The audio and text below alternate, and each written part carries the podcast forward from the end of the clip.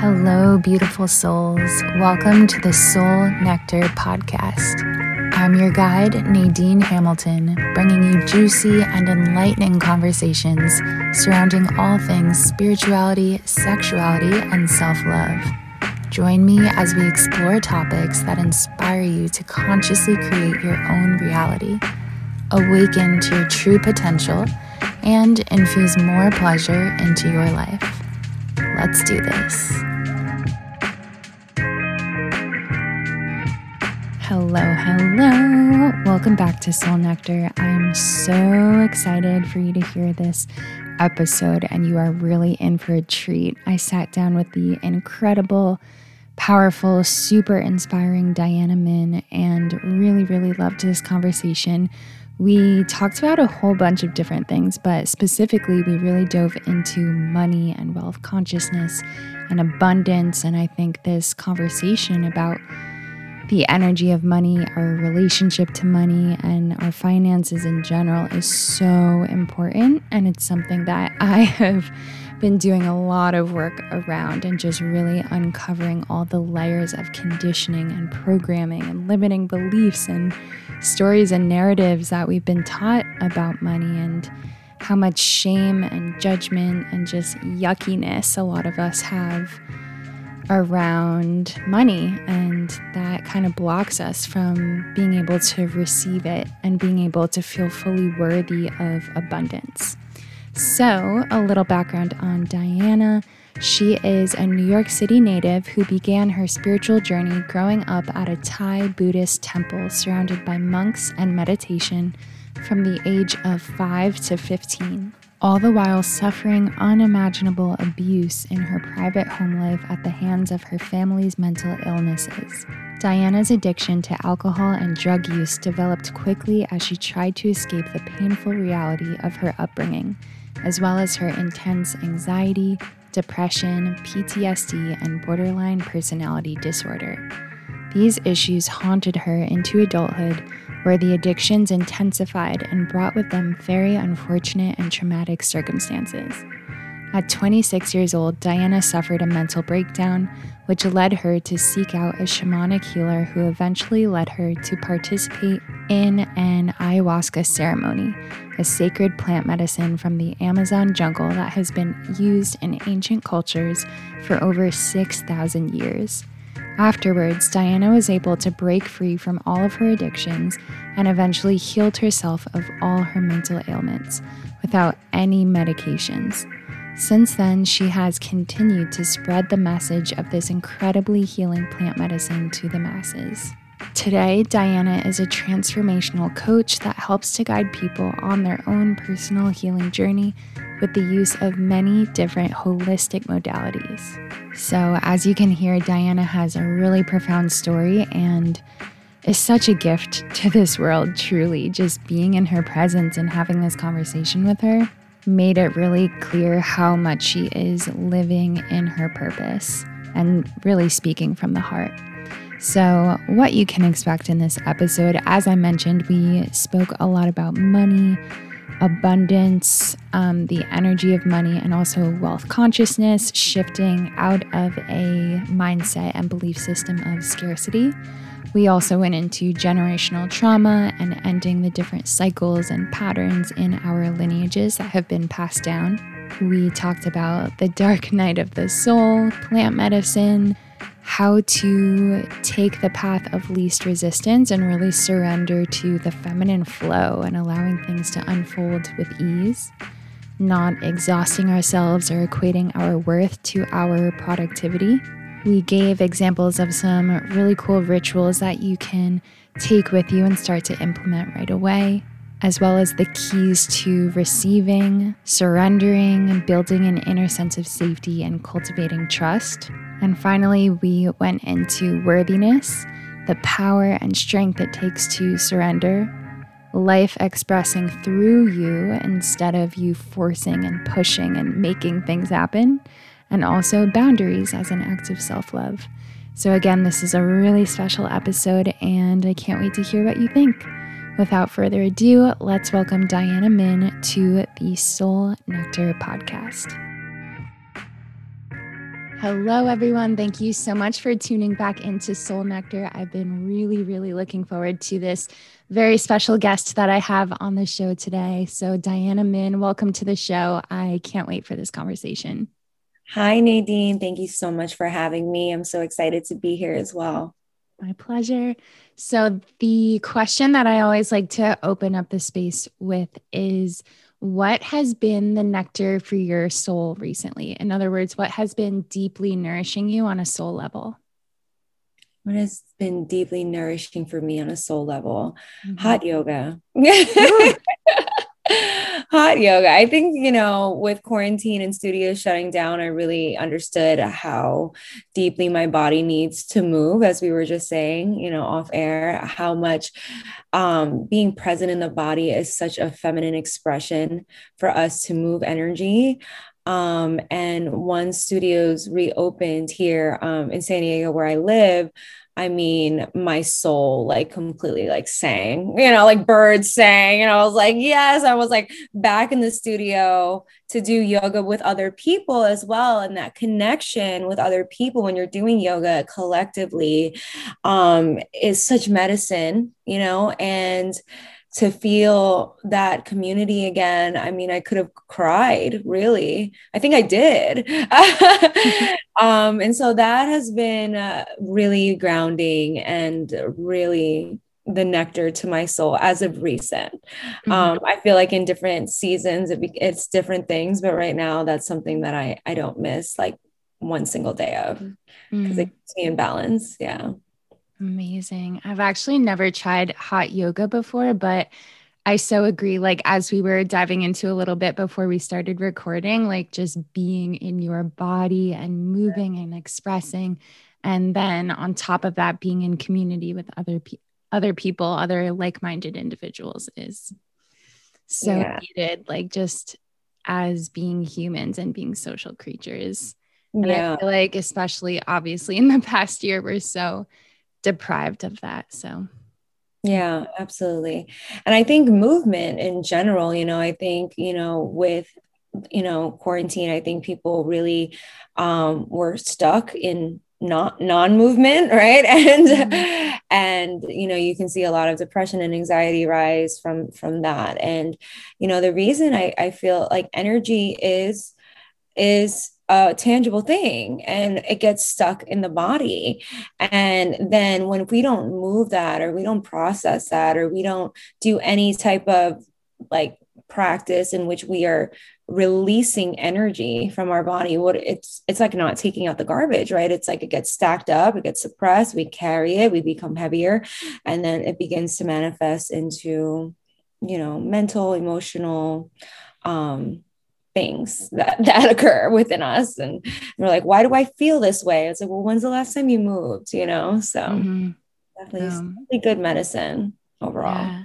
Oh, I'm so glad you brought that up. Yeah, something I've talked a bit about on the show before is like we of course focus on our physical hygiene, but we never at least in the western world, we never talk about our energetic hygiene and the fact that having like stagnant emotions and stagnant energies can manifest into physical disease and imbalances. So, a lot of the time, or all the time, they're so interconnected. And by moving your body, especially in like a very feminine, intuitive way, like you are releasing energy and emotions that otherwise would just be stuck there.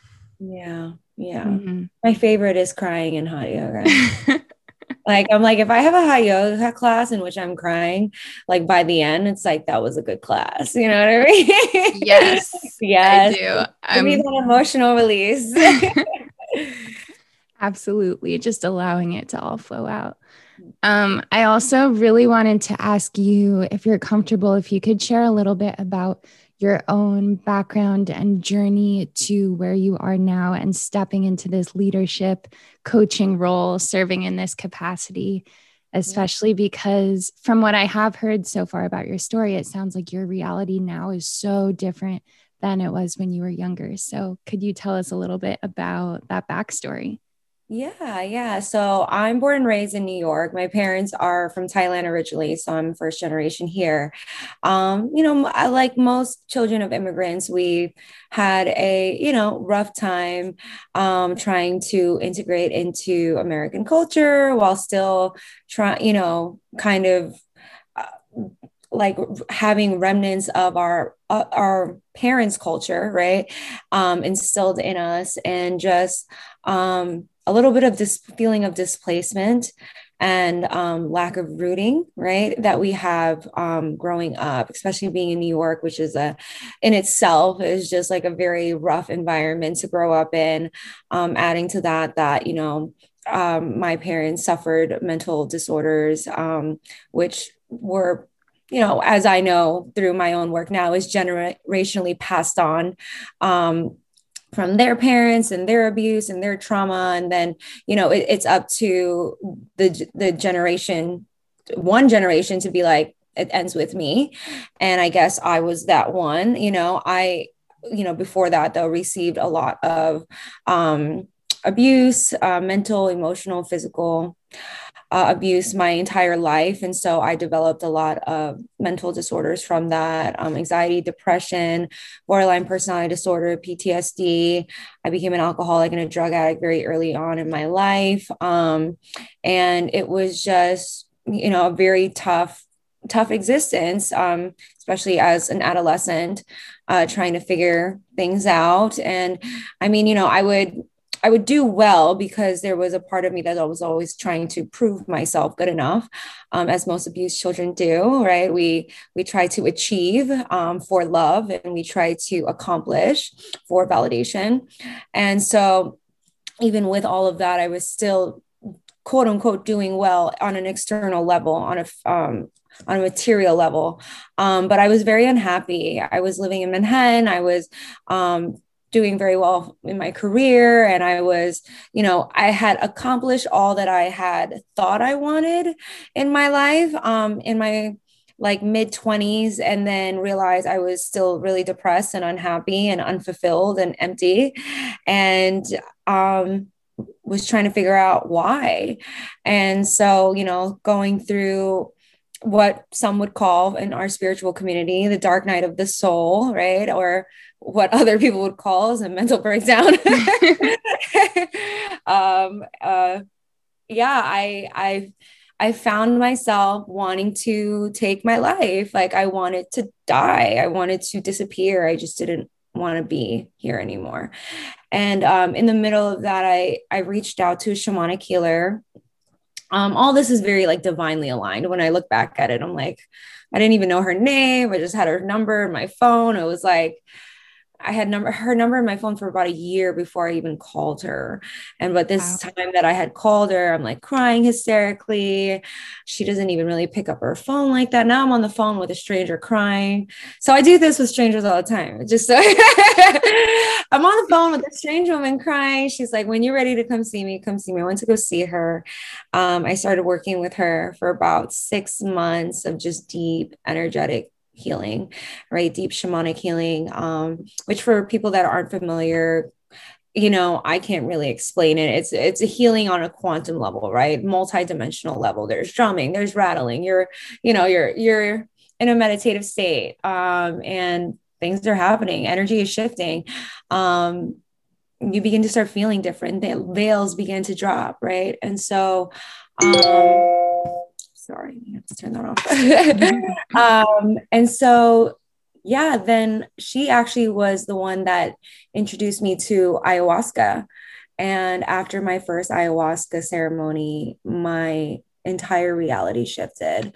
Um, it sobered me up completely. So I wasn't, I mean, I wanted to continue to drink as an alcoholic, but I could I physically couldn't. Like after my first ayahuasca ceremony, I would try to take a sip of a drink and I would get violently sick. So it immediately just cut out all of my, you know, um, alcoholism and drug addiction. And then um, also through divine alignment, I would find myself in a second ayahuasca ceremony like a month after. And then in that ceremony, I was told that I would move to California and at the time i i lived with my partner um, in like a three story house with his son and our dog. We had a whole family and um, that was not even like a thought to me. And then a week after that ayahuasca ceremony i got fired from my job.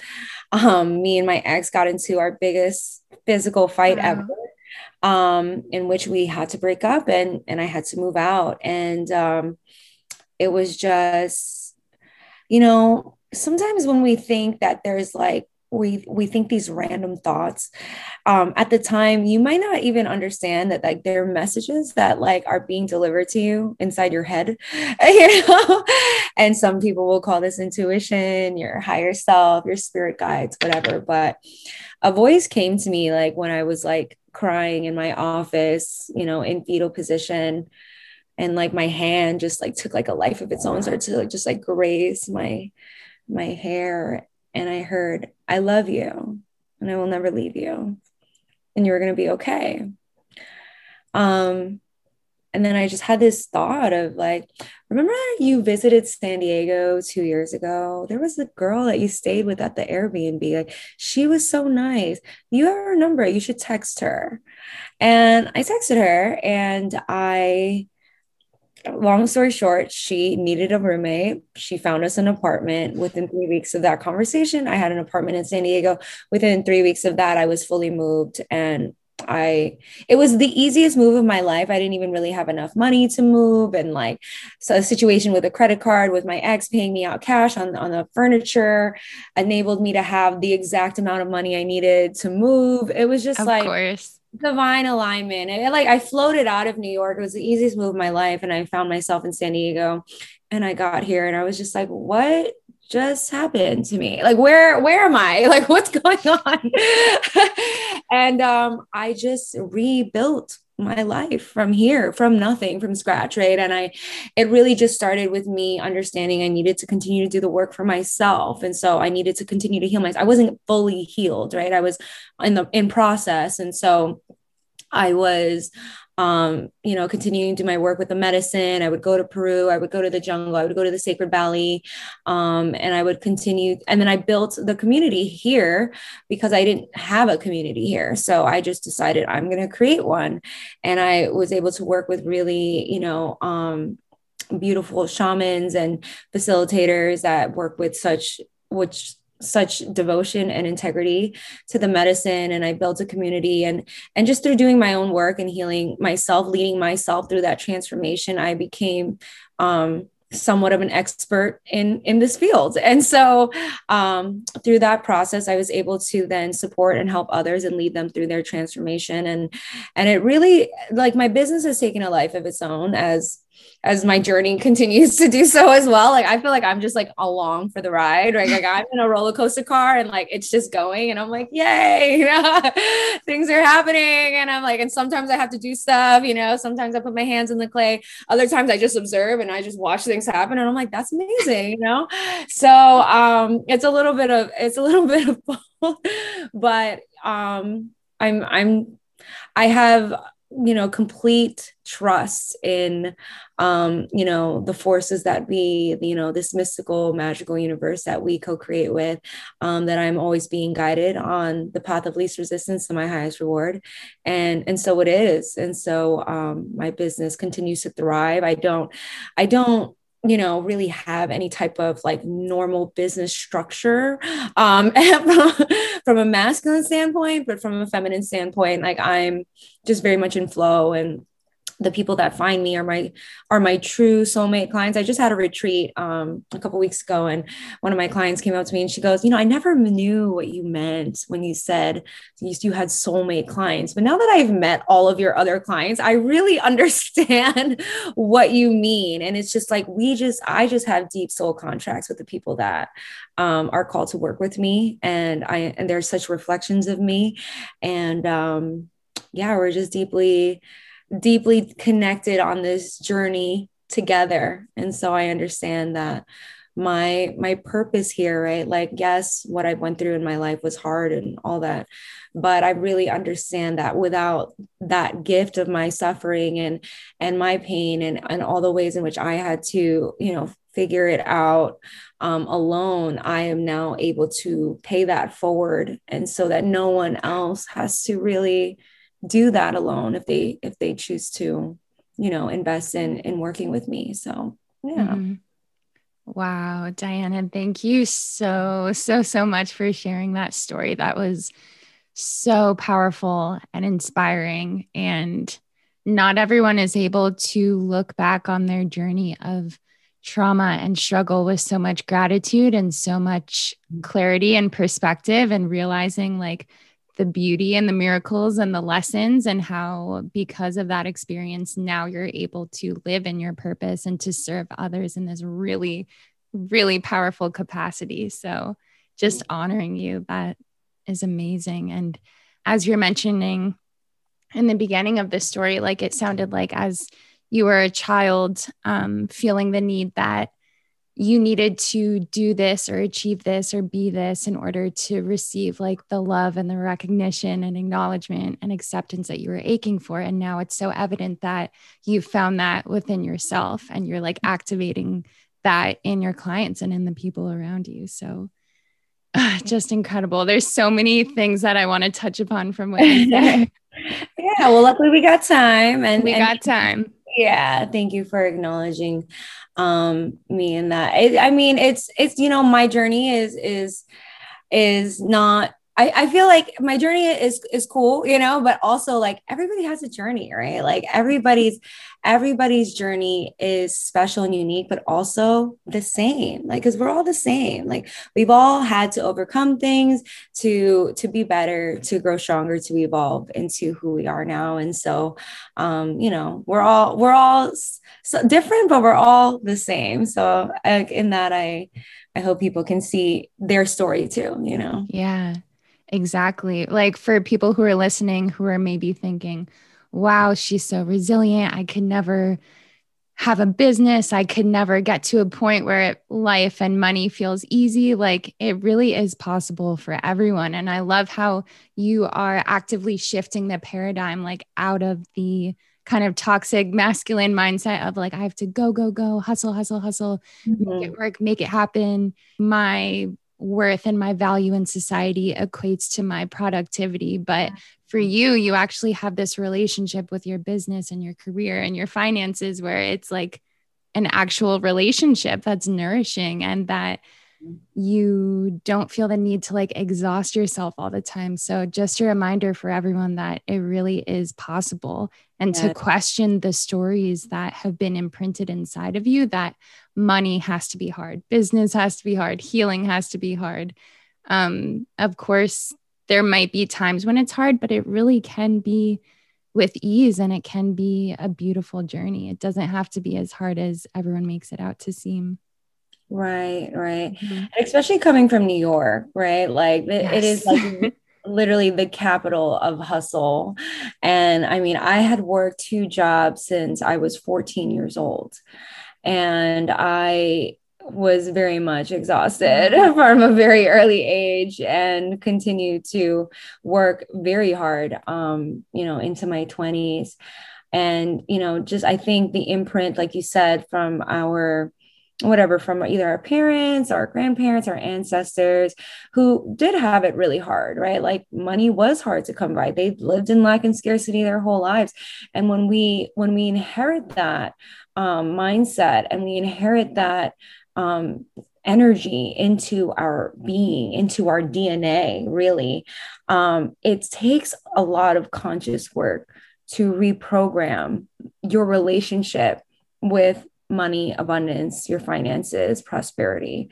And it's it's like you said, it's a paradigm shift and it's completely life changing. Um, mm-hmm. so yeah, and it's it takes work, but it's absolutely worth it. Yeah, definitely. Ah, I'm so glad you brought that up too about this like programming and conditioning being passed down. And it is so true that like on a physical, mental, emotional, spiritual, energetic level, all of the levels, like yes, we kind of came into this world as a clean slate, but also not really. Like we are carrying, again, the conditioning, the traumas, the sufferings, also the gifts and the joys of our ancestry and our lineage and our parents and our grandparents. So it really is so worth it to excavate like what has been lingering in the shadows and mm-hmm. what your like subconscious wiring is and then allow that to be conscious and then you actually have choice and instead of living your life in a way that's determined by your subconscious and your destiny being based off of your lineage, you can actually make that conscious decision for yourself. Yeah. So, Diana, I would love to ask you what has your journey been like in making the shift into a mindset of abundance and wealth consciousness and empowerment? Yeah, yeah. That's like my favorite thing to teach, um, especially because I, I coach a lot of women. And I, I realize that women have, most women have never really felt safe. And feeling safe has a lot to do with receiving. And receiving has a lot to do with trust. And when you don't grow up in an environment where you can trust that you are safe, you don't, you tend to grow up and not really trust to receive because then you're out of control, right? So when you mm-hmm. you're not in control, you because receiving is very vulnerable. And giving is where you can have control.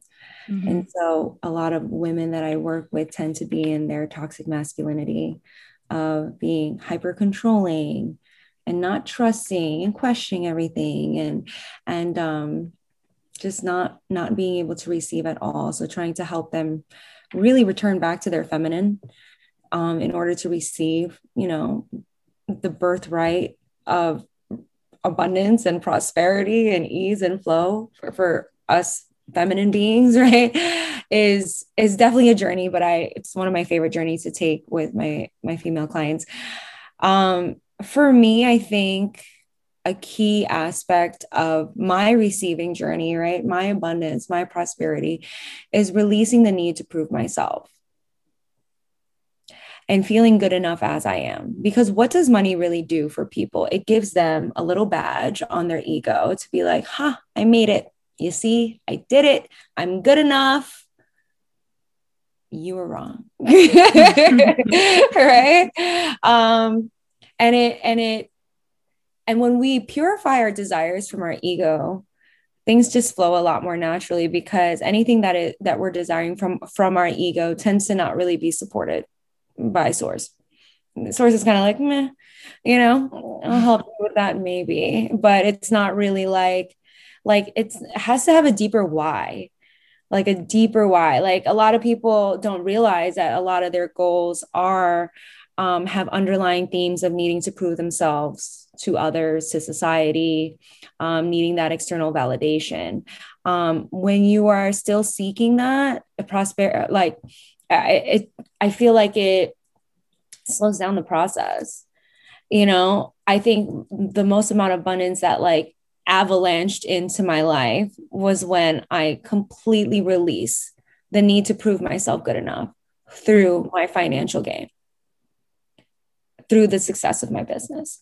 And I just really just showed up because of the joy that I felt in showing up, because of the passion that I felt in showing up.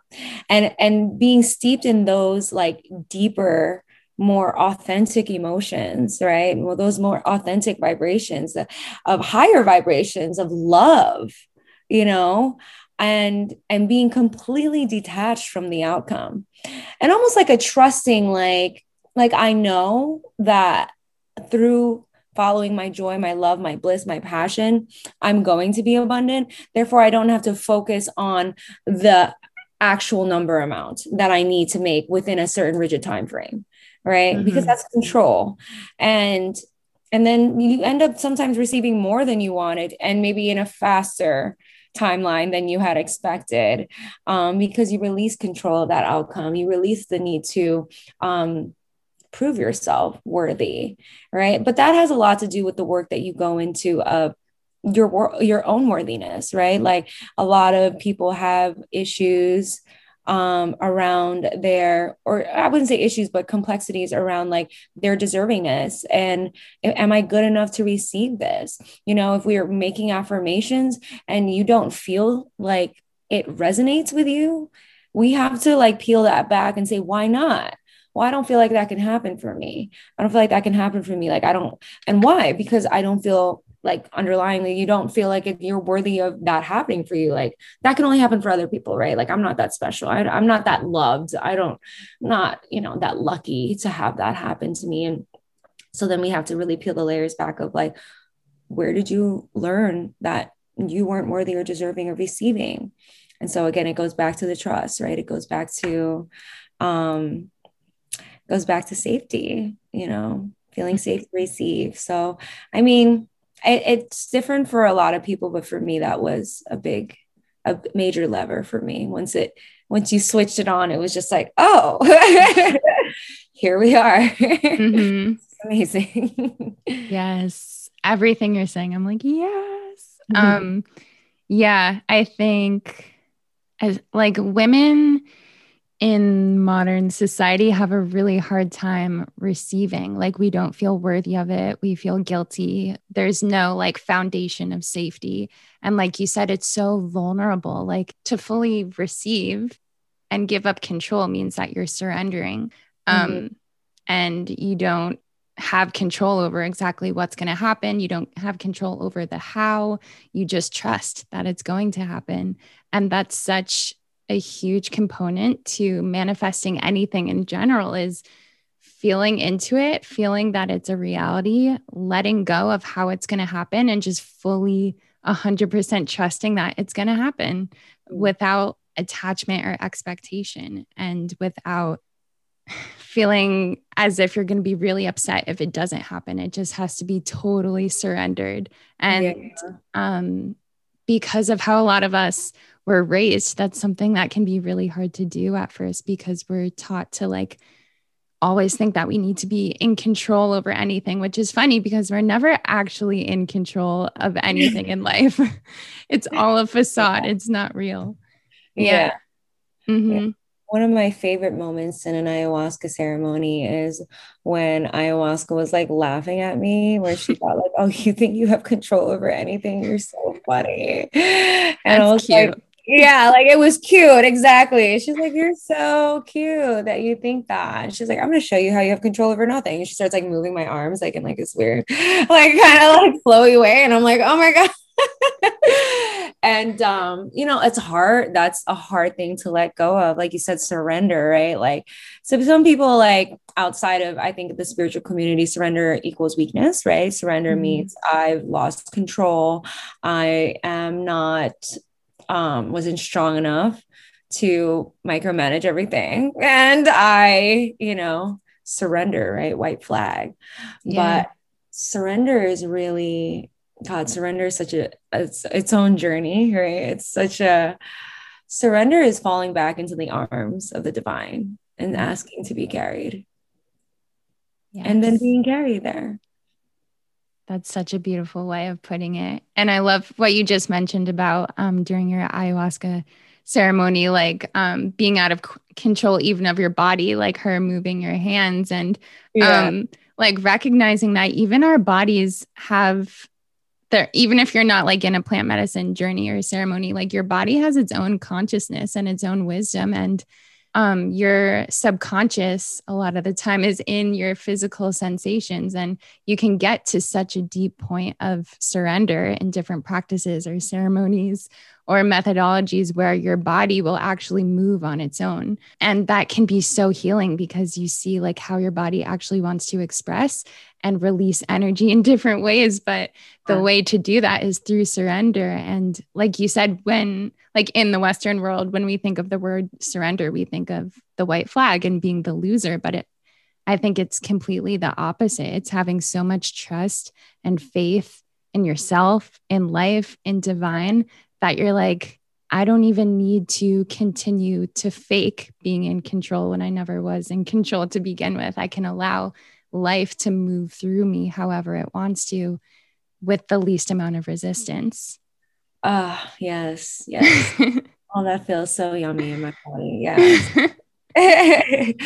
Absolutely. I think, mm-hmm. you know, it's the life moving through you I think it's also such a huge game changer, right? Because so many people, especially if they're still living in that victim mentality, is like life is happening to me.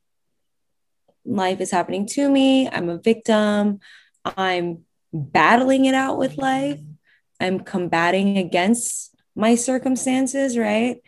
And creates that like armor that we need on because we feel like we have to um you know, just struggle our way through. And mm-hmm. then your life becomes that that experience. And then when you shift that into life is happening for me, life is happening through me. I mean, it, it's the difference between, you know, being in a river and floating down that river or trying to grasp onto every branch or the bank of the river, clawing into the rocks, trying to swim upstream and, you know, getting injured along the way, or just sitting back and allowing yourself to float and be carried to the ocean, you know. Yes. Ah, I love that metaphor. And like either way, you're in the river. You might as well let go. yeah. go with it. Exactly. And um, like bringing it back to money and wealth consciousness also really doing the work of realizing what your stories are that you've created around money and like what stories have been inherited that are not actually true. Like for me in my own journey, mm-hmm. I oh my gosh, I always like really, really judged people who were wealthy or who liked money or desired money. And I thought, in order to be a good person in this world, I have to be struggling like I thought there was this like morality in it. Like I have to be struggling, I have to be living in poverty and like helping everyone around me. If I have a high paying job, that means I'm a bad person and I'm selfish, don't care any- about anyone else. But mm-hmm. if we mm-hmm. think about the energy of money, which is innately neutral. All it's doing is amplifying the energy and the intentions of the person who it's flowing through. So, if mm. more good people with good intentions who are living in service of the collective, the more of us who have money and have access to these resources, the more good we can do in the world. So, there really is no shame in desiring money and yeah. being a wealthy person. Yeah. Mm-hmm. Yeah, I love that. I love that. I think that money is an expression of love of a, like abundance. Like when we think about nature right? Nature is ever abundant even with all the things that we're doing to nature right? Nature continues to thrive. And there is never lack i feel like in nature with the grass continues to grow the sun be, it continues to shine right um, and I feel like when we tap into our nature, our nature, which is our most authentic selves, right, which is connected to the divine, that is flowing through us too. We are part of nature. We are also ever abundant. Mm-hmm. And anything that's stopping that flow is created, it's not natural. Mm. So you are naturally like intrinsically supposed to be abundant. Like that is your that is your natural state. Mm-hmm.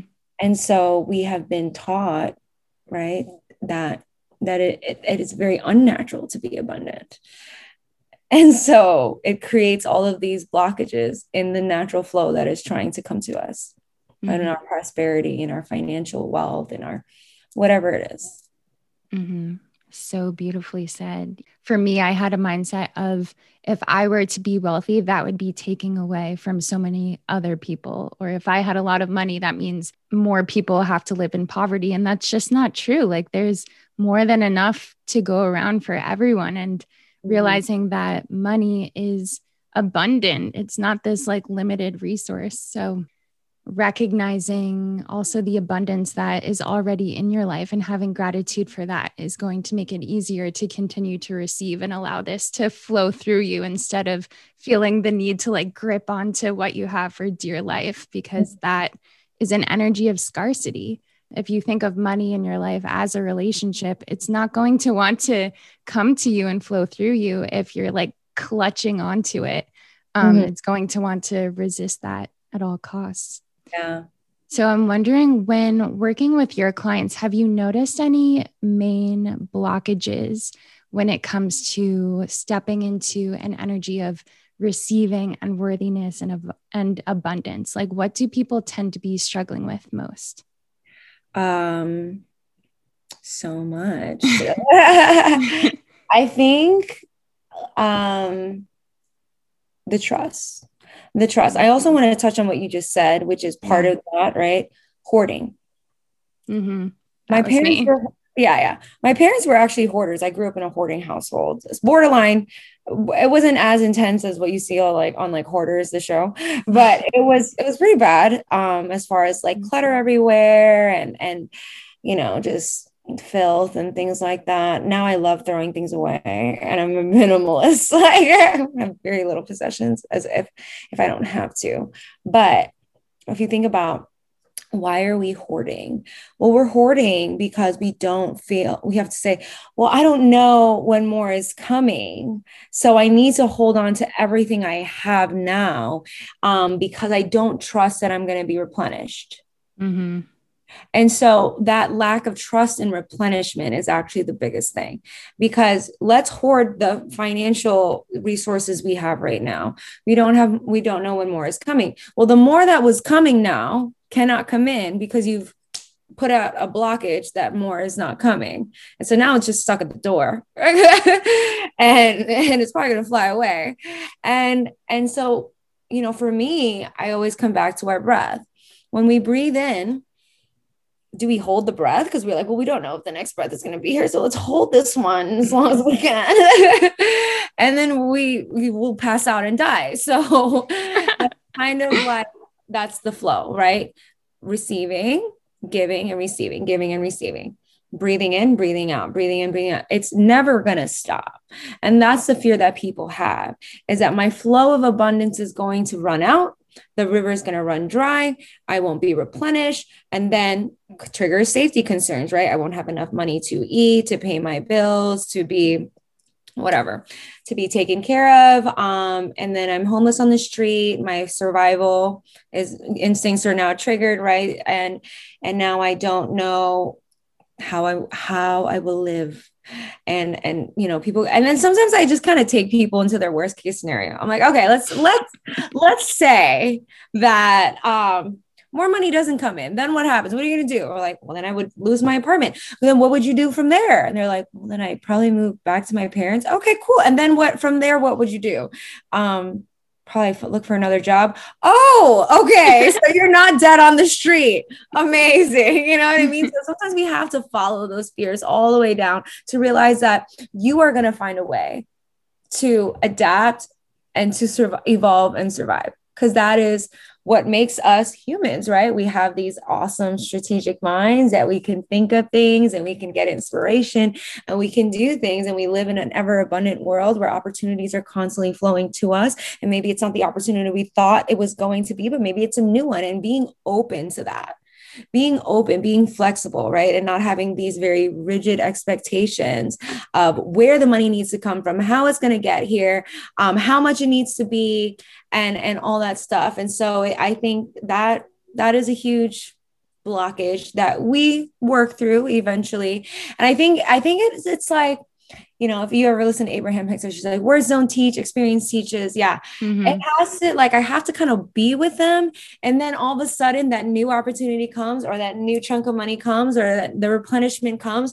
And they're like, oh, man, I was stressed out. And I'm like, but I wasn't, and I knew it was coming. And now you know, now you know, because now you've experienced it through the replenishment. And so we begin to gain that trust slowly through proof from the from from God the divine that comes in and saves us every single time. every single time. And so, you know, I have people look back at their lives and say, when in your past have you ever been dead on the street? And they're like, never. And I'm like, well, then why? why would that be a, be a possible outcome in the future, right? And so it's just it's just reshaping how you interact with your reality, right? Yes.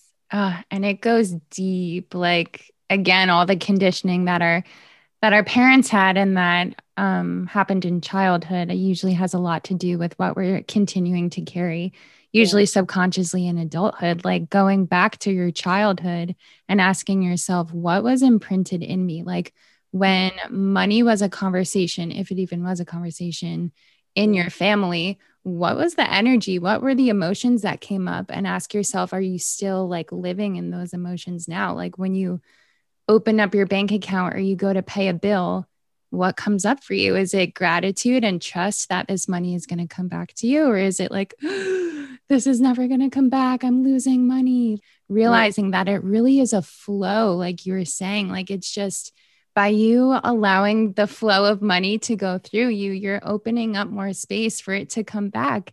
And mm-hmm. everything that happens in the physical realm is also happening in the energetic realm and vice versa. So by like physically hoarding, whether it's money or objects or garbage, I don't know, old clothes, whatever it is, like People. that's going to be stagnant energy in your space as well. Yeah. So by clearing things out, you're yeah. literally creating more spaciousness in the physical realm and also the energetic realm for that to come right back to you and flow through.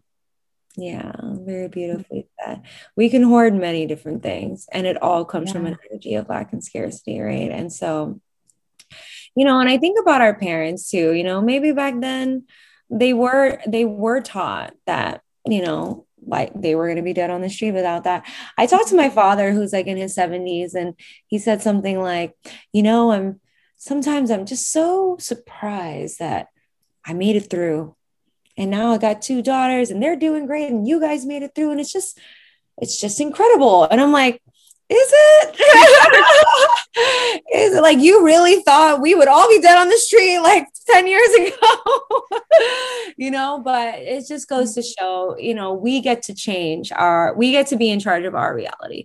We we don't have to adopt the beliefs of, you know, our parents and our ancestors. We get to decide, you know, what our relationship with money is. And like I love that you you call it a relationship. I call it a relationship too. Because if we think about it like a partner, right? Mm-hmm. So if I if money was my boyfriend, right? and every time he left the house, which is when I pay a bill or I send out or I pay someone, every time he left the house, I was like, don't go. and I'm like, wait, are you gonna come back? And I have this like anxious attachment.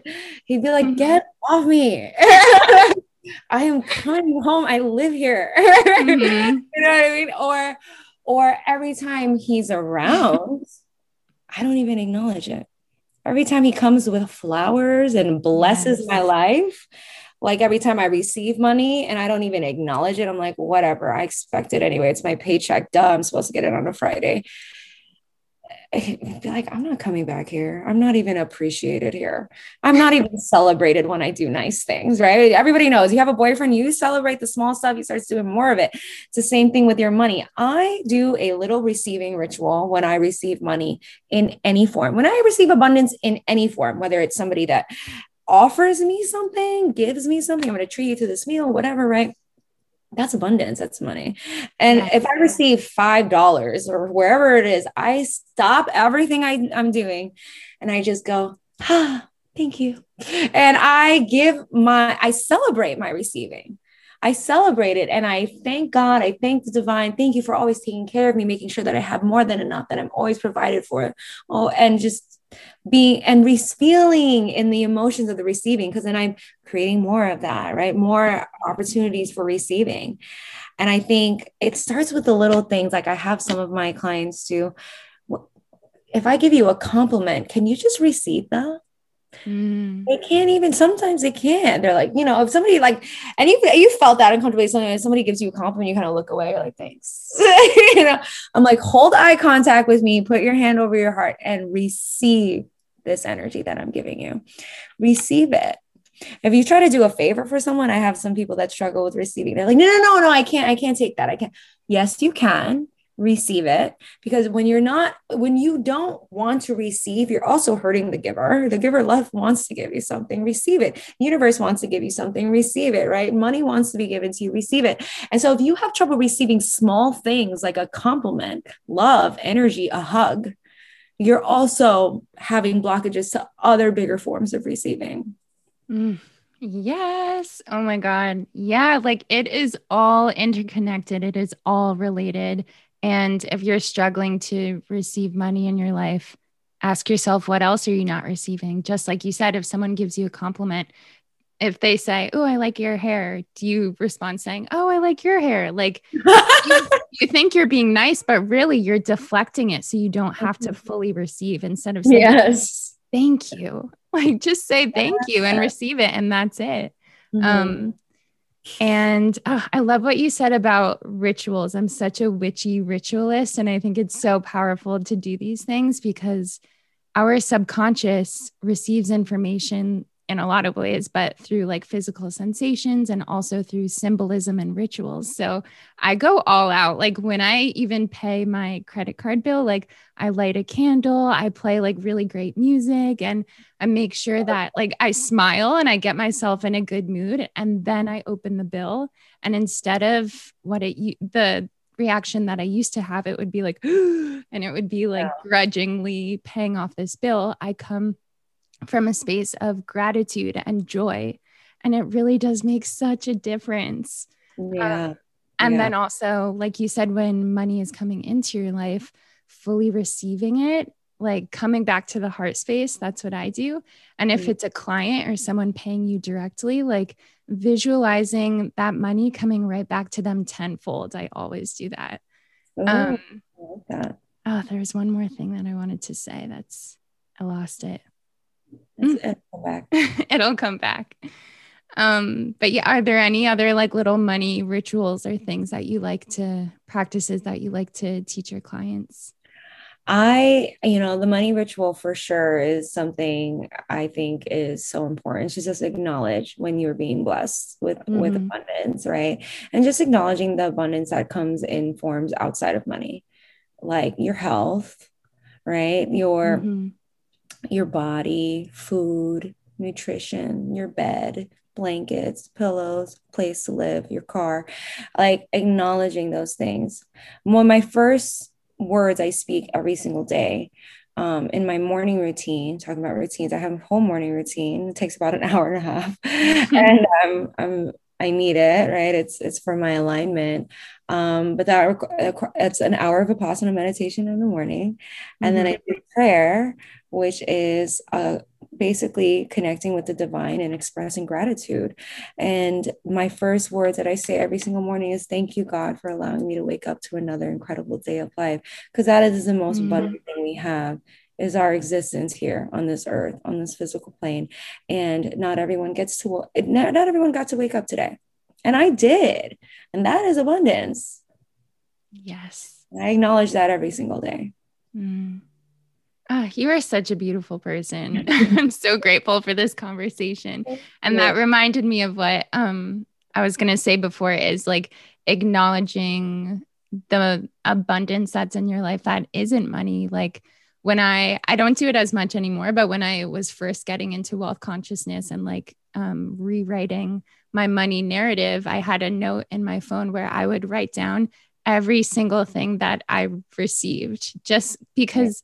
Having it in front of you it makes you think like wow i'm so abundant whereas usually you would never recognize it and it could be if someone pays for your coffee if mm-hmm.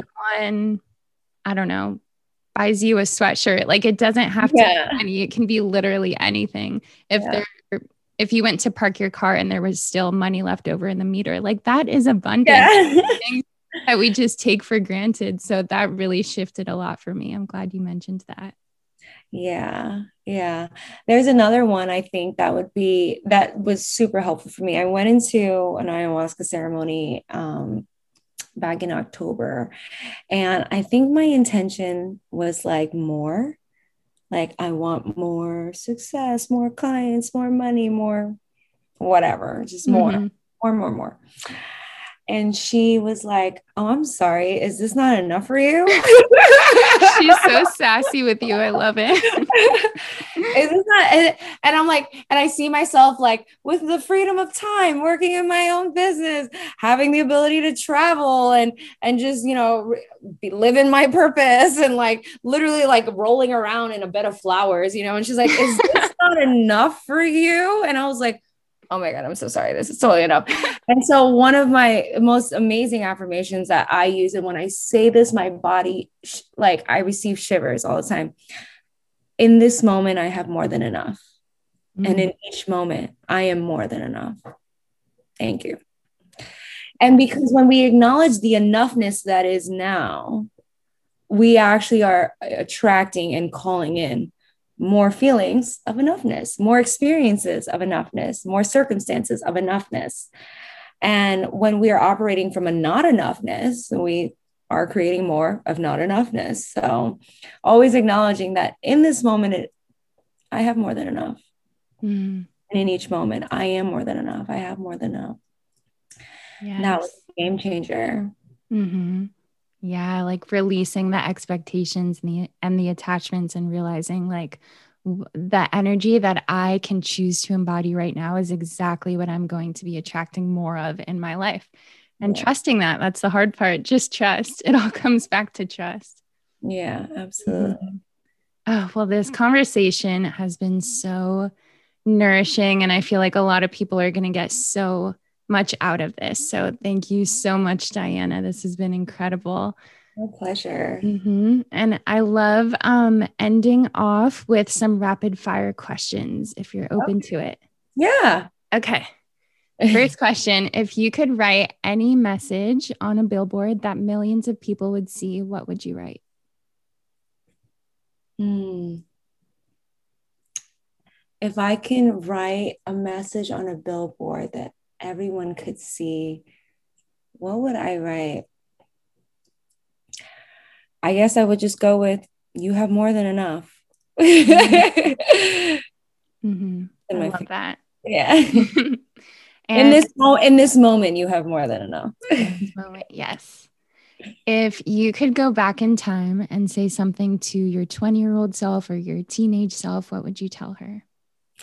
Oh, Poor thing. I'll tell her I love you. Stay strong. This will be over soon. my heart. yeah, when I think of my teenage self, I'm like, oh God. And what makes you feel most connected to spirit? Uh, what feel, makes me feel most connected to spirit? Being in nature, I think meditation first and be being in nature first meditation second mm.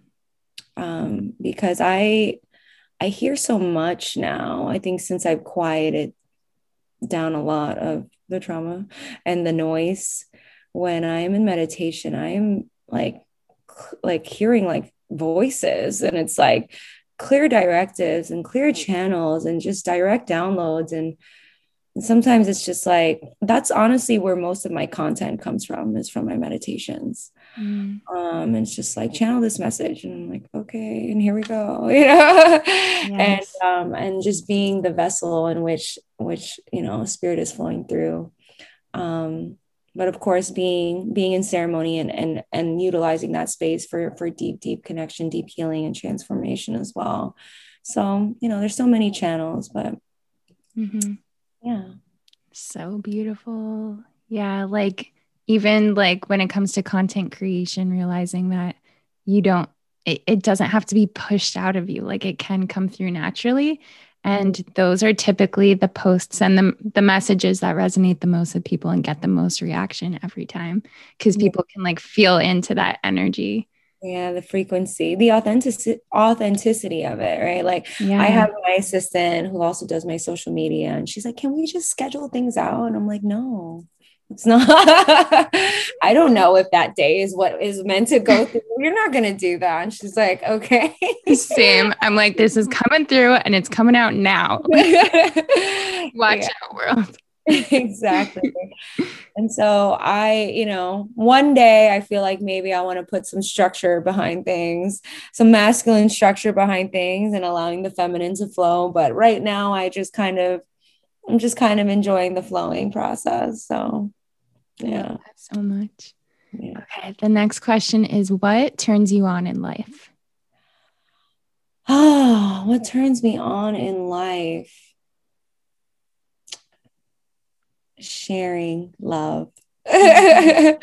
sharing love in all the forms that I get to share it in, you know, whether it's with my clients or with my friends, um, whether it's in my content, whether it's here on a podcast with you, um, you know, whether it's in relationship, it's just like when I get to be in my heart and I get to share like through my heart, I can even get emotional right now just thinking about it. Like I it's mm. just um it just lights me up. It just lights me up because that's what we're here to do. You know we get to, we're here to connect with each other and support each other and and um and be there for one another. And i think um coming have coming from a background of being very disconnected from that right?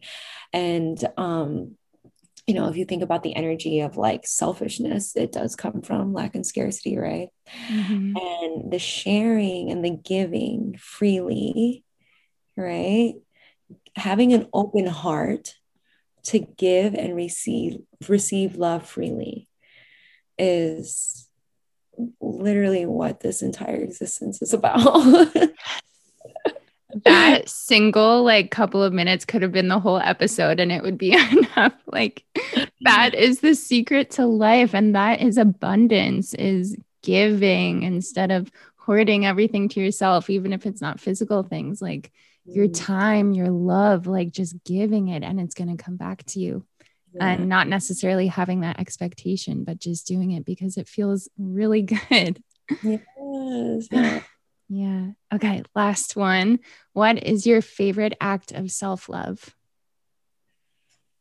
My favorite act of self love is boundaries.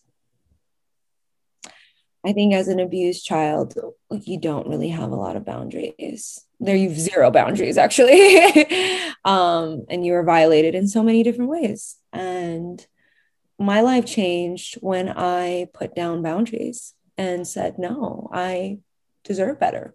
Or no, you're not going to talk to me like that. Or no, I am not going to partake in that. And I'm going to re, you know, um, rechannel my energy towards something else and putting boundaries around my energy, my time, um, my heart.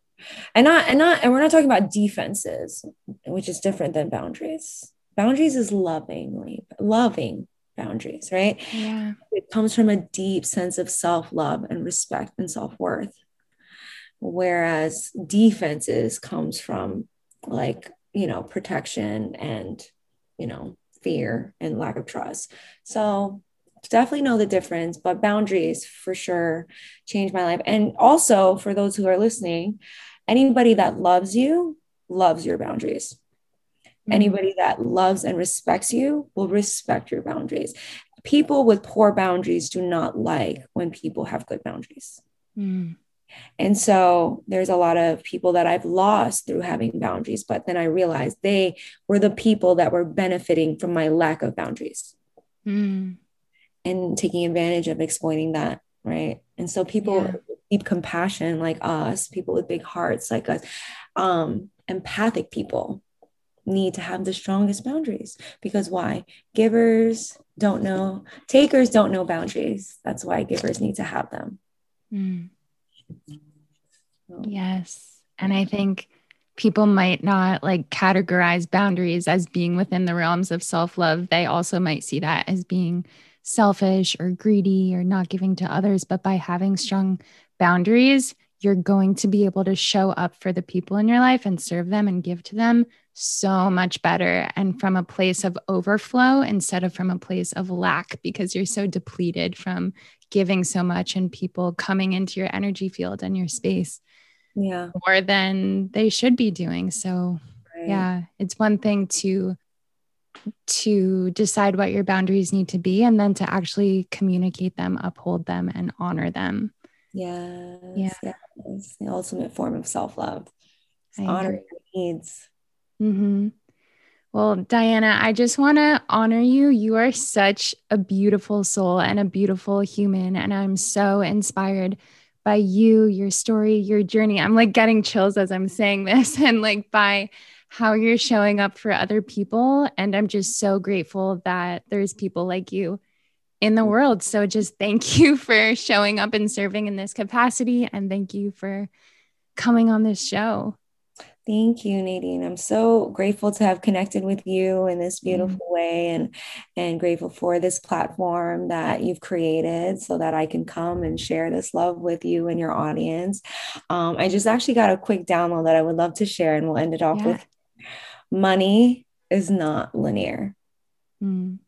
Money is not linear. And I just, you know, it came to me when you were talking about like giving and receiving openly and freely, you know, doing something for love will allow you to receive and it does not mean that you will receive it in the same channel that you gave it.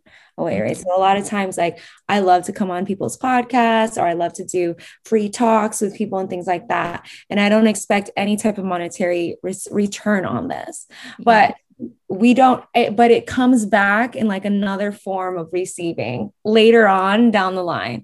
And i see it all the time not only within myself but other people. I have a friend who is you know, he's a body worker and he goes around and he gives people like free, like trauma body work. And he just like loves it so much. And it's just like his passion.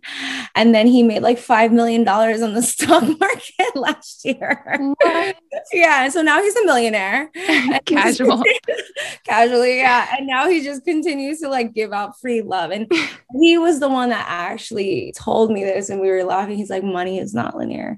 You go out and you do things from your heart. You go and do things out of pure integrity of your passion and understand that like the universe will always create balance.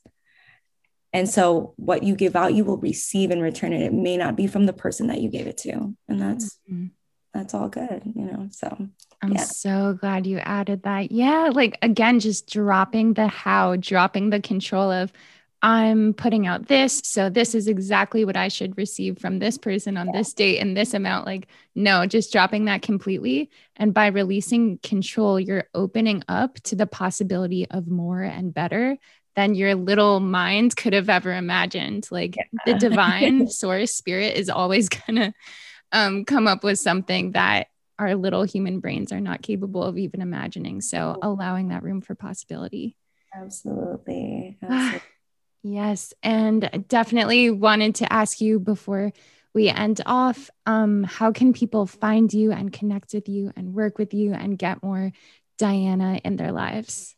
Um, well, you can find me on Instagram. I'm at the Urban Indigo, and that is my only channel right now that I'm working on and there's tons of content on there tons i share on there daily on my stories on my feed and um, there's a link in my bio if you want more information on how to work with me an application you guys can fill out. I will be launching a group program um, very soon so there's an opportunity for people to work uh, with me that can't exactly invest in a, in a, like a one-on-one container with me so um, just giving more people access to this work i think is is a, a service to the collective. So just, mm-hmm.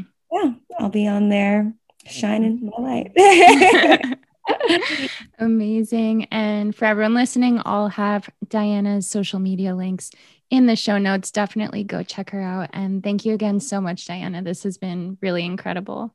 Thank you, Nadine. I appreciate you. Hi again, everyone. I hope you enjoyed this episode as much as I did and that it helped to expand your consciousness and perspective in some way. If you liked what you heard or just want to show some love, it would mean the absolute world if you ranked and reviewed the show sent it to your friends or family, and hit the subscribe button.